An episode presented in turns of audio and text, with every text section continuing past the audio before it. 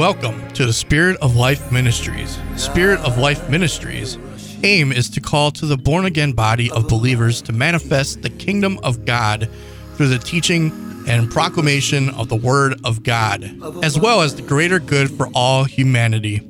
Spirit of Life Foundation is based on Ephesians 4th chapter for the perfecting of the saints, for the work of the ministry, for the edifying of the body of Christ, till we all come in unity of the faith and knowledge of the Son of God and fullness of Christ, to the edifying of the body of Christ in love.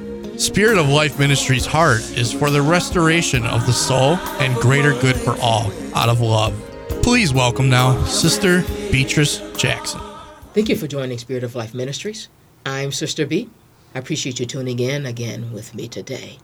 I want to wish everybody a happy new year. I pray that God blesses you, that the hand of God be upon your life in the upcoming year 2023 and moving forward until his son Jesus' return. Praise God. Well, Father, I thank you for another opportunity to minister your word. Thank you, Father. Thank you for this day that we have not seen before. Thank you for allowing us to come through another year. Thank you, Father. Thank you for your goodness. Thank you for your grace and your mercy. Thank you for your love towards us. Thank you, Father. Now, Father, I ask that you open the hearts, the understanding of the hearers. Let he or she that hath an ear to hear, let them hear what the Spirit saith unto the churches.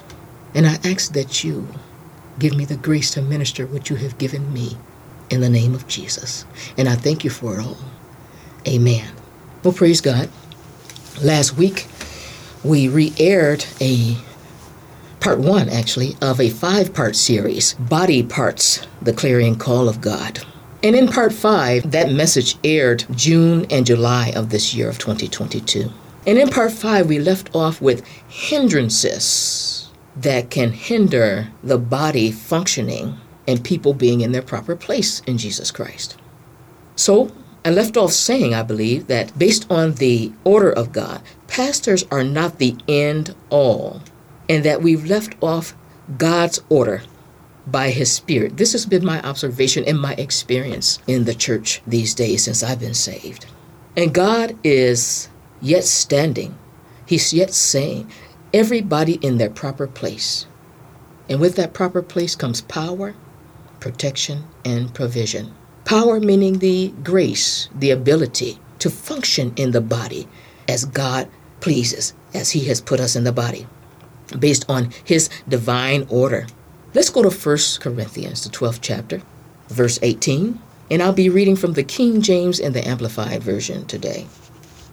I'll be reading this verse from both. And it says, But now hath God set the members, every one of them, in the body as it hath pleased him. In the Amplified, it says, But now as things really are, God has placed and arranged the parts in the body, each one of them, just as He willed and saw fit with the best balance of function. Praise God.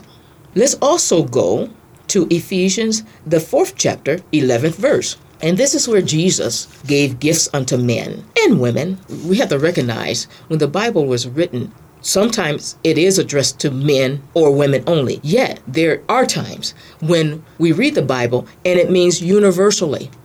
Okay? So we need to keep that in mind, meaning including men and women.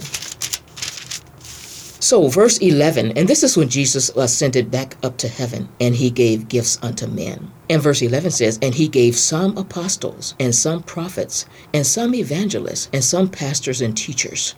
This, and he did this for the perfecting of the saints and for the work of the ministry, for the edifying of the body of Christ, and more. If you read on from verses 13 through 16, you'll see the fullness of what Jesus gave these gifts for. And these ministry gifts are different from the spiritual gifts. These ministry gifts, as I said in last broadcast, that they are the servant gifts and they can only go where the master sends them, and where he gives. That's Jesus. Praise God. Let's go on to Romans 12. And I'm just laying this out right quick. Romans 12, starting at verse 3. For the sake of time, I need to move quickly and try and get in all I can today. I want you to hear what the Lord is saying to us, to his body. Thank you, Jesus. It's so important, especially in the time that we are in. Romans 12, verse 3 reads, For by the grace of God given to me, I say to every one of you not to think more highly of himself and of his importance and ability than he ought to think, but to think so as to have sound judgment, as God has apportioned to each a degree of faith and a purpose designed for service. Now, what he is saying here is that we are to stay within the bounds or boundaries of the grace that we have. There's a faith for that, as I was mentioning a couple of broadcasts back in this series. In regard to this measure of faith, says the King James Version, we have a measure of faith, meaning we have a measure of grace, the ability, the power to do that. Otherwise, if we go outside that faith and grace to operate, the power will not be there.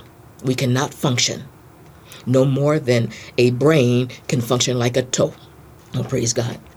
All of this is based on his kingdom principles. And you will also find more gifts from verses 4 through 8 within that same passage. It would be, I believe, it would bless you to um, to read on.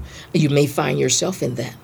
Anyway, all this is based on His God and his son Jesus, kingdom principles, the order of the kingdom of God. And we see throughout this throughout the Bible, the Spirit of God's principles throughout the Bible, everything is to be done by his Spirit. Let's go to Zechariah, the fourth chapter, verse 6, just an example. And he's talking to, actually, I'm going to paraphrase that. He's talking to Zerubbabel in regard to rebuilding the temple. Excuse me, in chapter 4, verse 6, he says, Not by might, nor by power, but by my Spirit, saith the Lord. Everything is to be done by the Spirit of God and by faith. Praise God. This is a faith walk, and it's by His Spirit. We are born of His Holy Spirit. And just like we as human beings who have a physical DNA, likewise, when we become born again believers, born of His Holy Spirit, born of the Holy Spirit of God, we cannot be anybody else beyond that spiritual DNA.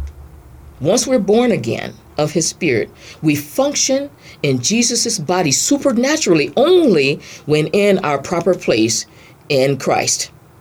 And it's been my experience that most churches today, I know, based on, well, they're based on man's order, man's choosing, and man's vision.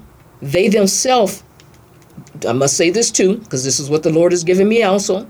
They themselves aren't entering in to the kingdom based on God's order, and they also hinder those who want to enter in. Let's go to Matthew, the 23rd chapter, verse 13. And remember, these are the hindrances that stop the body from functioning as God the Father and God the Son has ordained. Praise God. And Jesus is rebuking the the uh, you know well he does say hypocrites. He's rebuking the scribes and Pharisees. He says, "But woe unto you, scribes and Pharisees, hypocrites, for ye shut up the kingdom of heaven against men. For ye neither go in yourselves, neither suffer ye them that are entering to go in." Now, in verse 13 is referring to the kingdom of God and his divine order versus the religious order of that day. And we see the same thing happening even today. And the reason being, one of the things, or there's many reasons, but one, a couple of the things that the Lord has shown me is that there's a lack of love. There's a lack of love.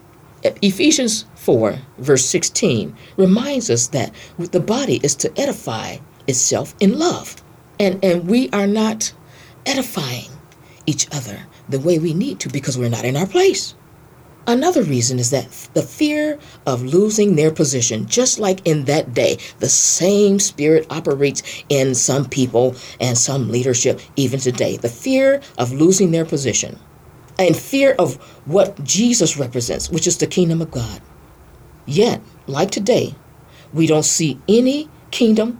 Well, I won't say any, but because some churches are functioning and we do see, see kingdom results. But for the most part, we don't see the kingdom results that the Father and the Son want. Jesus came in order that we fill all things, that He fill all things to Himself, in order that we be that mature body based on if as though he were still walking the earth. He wants to see those results.